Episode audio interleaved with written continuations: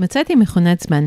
רציתי לטייל לעתיד, לראות איך החיים שלי נראים בעוד ארבעים שנה, אבל לחצתי לא טוב על המקשים וחזרתי לתקופה פרה-היסטורית. לתחילת אלפיים ועשרים, כשאנשים זזו ממקום למקום, כמה שיותר רחוק, כמה שיותר מהר, מתוך תחושה שאם הם יעצרו רגע במקום, גם העולם יעצר. ואז העולם נעצר. אם הייתם אומרים למישהו בתחילת השנה שהעולם ייכנס להסגר וכולנו נסגר בבתים, הוא היה חושב שהשתגעתם. אבל הבלתי יאמן קרה, ואנשים התחילו להישאר בבית ולגלות את העולם במרחק מאה מטר. ופתאום גילו עוד משהו. הם לא רדופים על ידי הזמן כמו בימים רגילים. וכמו פעם, הכל חזר להיות איטי. אולי דווקא הקצב האיטי הזה יותר בריא לנפש האדם? היי חברות וחברים, אני גלי ויינריב. ברוכים הבאים לפודקאסט חזית המדע. בכל פרק אני נוהגת לספר לכם סיפור מפתיע אחר על הטבע שלנו, אבל בחודשים האחרונים הטבע הפתיע אותנו בדרך שאפילו לא חלמנו עליה. היום נדבר על העבר והעתיד הלא רחוק. אם עד לפני הקורונה החיים שלנו היו בקצב עולה, בזמן המגפה הקצב שלנו ירד, והחיים הפכו להיות קצת יותר איטיים. לפני שנתחיל לדבר על הקצב שלנו, שאלנו את כתבי גלובס איך הם העבירו את ימי הסגר. היי, אני שני אשכנזי, כתבת המשבר האקולוגי של גלובס. חשבתי שאני אהיה כמו חיה בתוך כלוב בגן חיות, שאני אהיה כלואה בבית, לא אוכל לצאת, ושלא יהיה לי אוויר. אבל מהר מאוד, לא רק שהתרגלנו למצב החדש, אלא שגם התחלנו ליהנות ממנו. היי, אני מתן ברניר, כתב משפט בגלובס. כשהבנתי שפנינו לסגר, בעיקר חששתי איך אצליח לשלב גם את העבודה המאוד תובענית, גם שלי וגם של זוגתי, יחד עם בעצם העובדה שעכשיו הילד, התינוק שלנו, צריך להיות בבית ואנחנו מטפלים בו, ואין גן שיעזור בזה וגם אין סבא וסבתא. בפועל זה הסתבר כזמן איכות נדיר, חודשיים שממש לא הייתי רוצה שיראו אחרת. אני קרן קירש, עורכת בגלובס ומנחת תוכנית עבודה.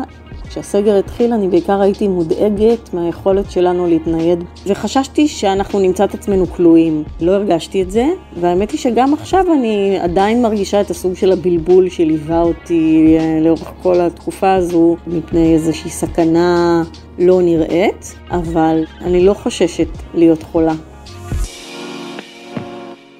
אנשים מסתגלים מהר, ובטח גם לשגרה כבר התחלנו להסתגל בחזרה.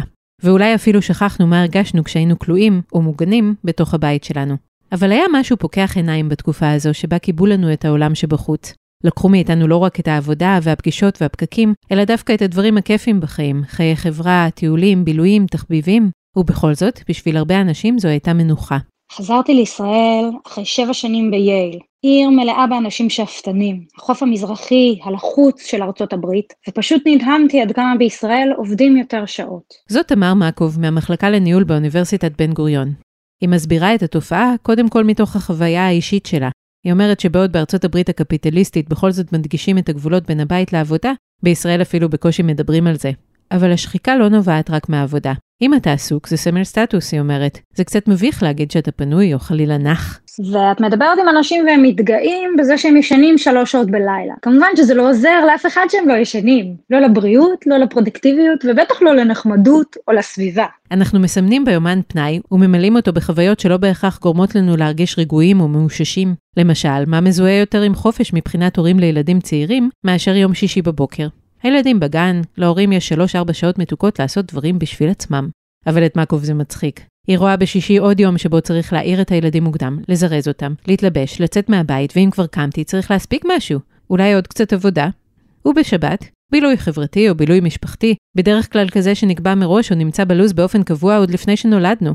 אנחנו הישראלים חוגגים מאוד. הזמן שלנו מלא בהרבה כיף, משפחה, חוויות, אבל גם מחויבויות משפחתיות קבועות, ימי הולדת, מסיבות, ובעצם אין לנו הרבה זמן להיות בתא המשפחתי הקטן, להירגע, לשבת, לשתות כוס קפה, כוס תה, וגם הכל קורה ברגע האחרון. אנחנו כל הזמן צריכים להיות פנויים לתיאומים של השנייה האחרונה. וזה אומר שתמיד צריך לענות לטלפון, תמיד צריך להיות זמין, וזה מוסיף המון המון עבודה מנטלית. נוצר מצב שבו אנחנו כל הזמן משחקים מין אל תיגע ברצפה כזה, ואין לנו באמת אפשרות להתנתק. ומה בתקופת הקורונה? אי אפשר היה להיפגש, לא היה עם מי לתאם, ולא היית חייב להיות זמין. פרופסור טליה מירון שץ, ראש המכון לחקר קבלת החלטות רפואיות בקריה האקדמית אונו, מוסיפה לדיון את הרעיון של פרפורמנס, ההופעה של החיים. כשאני יוצאת לעבודה, אני מבצעת צעדים שבאמת חיוניים לביצוע העבודה, אבל גם הרבה צעדים טקסיים שאנחנו תופסים כחלק מעולם העבודה. בתפיסה שהייתה לפני הקורונה, כדי לעבוד, אני צריכה להתלבש יפה, להיכנס לאוטו, לנסוע למקום שבו עובדים. לפעמים הצעדים הטקסיים הם באמת מועילים, ולפעמים הם פשוט שיער של עולם קודם. בתקופת הקורונה, פתאום היה לנו מותר להתעסק בעיקר במהות של עבודה. אז עכשיו אנחנו שואלים, מה מתוך הטקס הזה באמת נחוץ לי? מה הוא נותן לי ומה הוא לוקח ממני? היציאה לעולם דורשת לא רק משאבי זמן, אלא גם משאבי נפש. עולם העבודה הרגיל, הפרפורמטיבי, הוא עולם ששייך למוחצנים, שסבבה להם לשבת באופן ספייס ברעש, ובצהריים לצאת למסעדה ברעש ולדבר, ואז לחזור למשרד ולדבר עוד.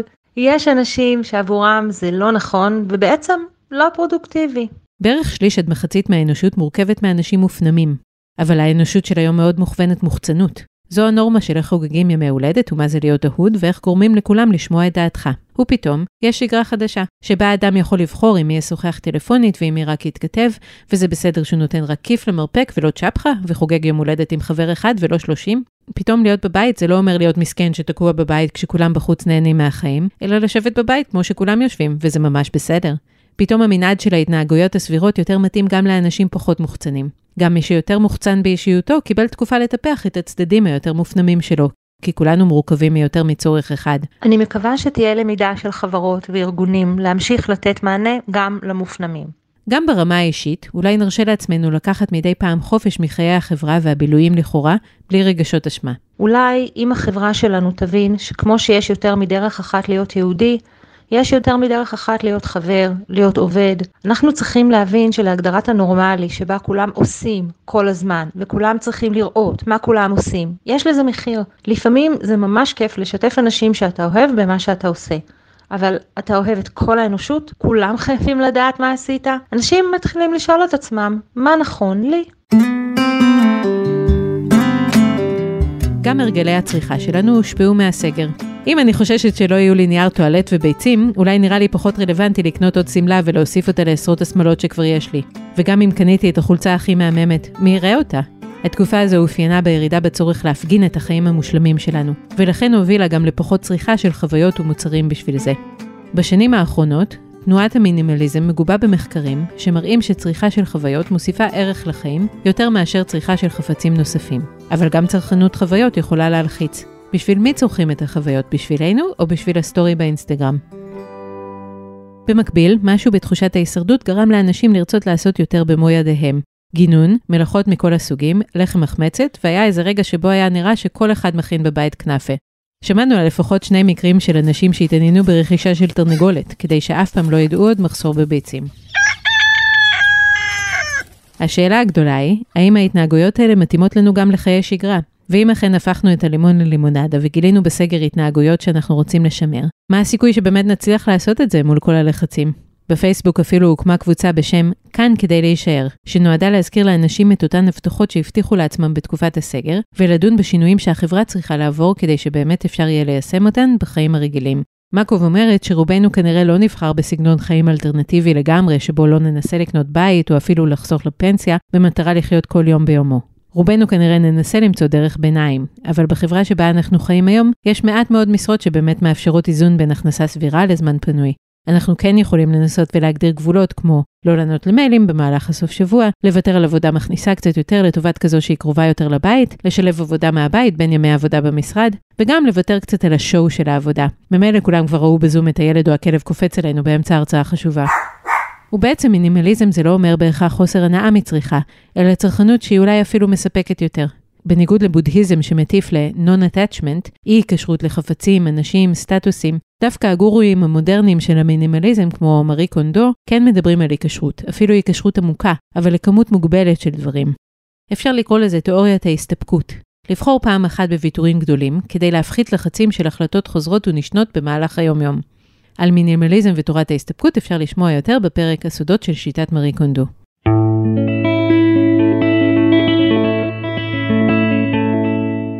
יש מי שמקשרים את התובנות מהסגר לתנועה של תורת ההתה, שמתבטאת בתת תנועה של אוכל איטי, אופנה איטית וכדומה.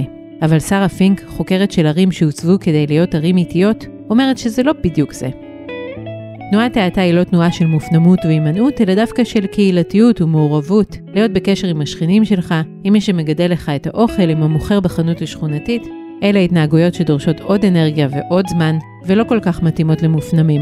אבל הן כן קשורות בתשומת לב לאיכות על פני כמות והשתהות לחשוב על מה שאנחנו עושים, ואלה כן שיעורים שאולי למדנו בסגר. מירון שץ מרגישה שיש היום לחץ תרבותי לחזור מהר מהר לחיים הקודמים, כאילו ישנו ופתאום אנחנו קמים, אבל אם נקום מהר מדי, יש בזה משהו לא בריא. אנחנו לא יכולים לעשות את זה לגוף שלנו ולא לנפש, שמבינה מזה שכל דקה שבה התנך אחרי שפקחת העיניים היא כישלון. עדיף לכבד את המעבר, וזה נכון לקימה מהשינה וגם לחזרה לשגרה. עד כאן עוד פרק של חזית המדע. אם אהבתם את מה ששמעתם, עקבו אחרינו באתר גלובס, בספוטיפיי או באפליקציית הפודקאסטים האהובה עליכם. נשמח מאוד אם תדרגו אותנו גבוה באפל פודקאסט ואם תשלחו את הלינק של הפרק בוואטסאפ לחבר או חברה שעדיין לא שמעו עלינו. אם תרצו לשמוע עוד על החיים שאחרי המגפה, חפשו בפודקאסט הצוללת את הסדרה היום שאחרי הקורונה. אוריק בסובסקי צולל לעבר העתיד ומנסה להבין איך נחיה, מה נקנה ומי מרוויח מהמגפה. תודה לעורך הפודקאסטים רון טוביב, אני גלי ויינריב. ביי!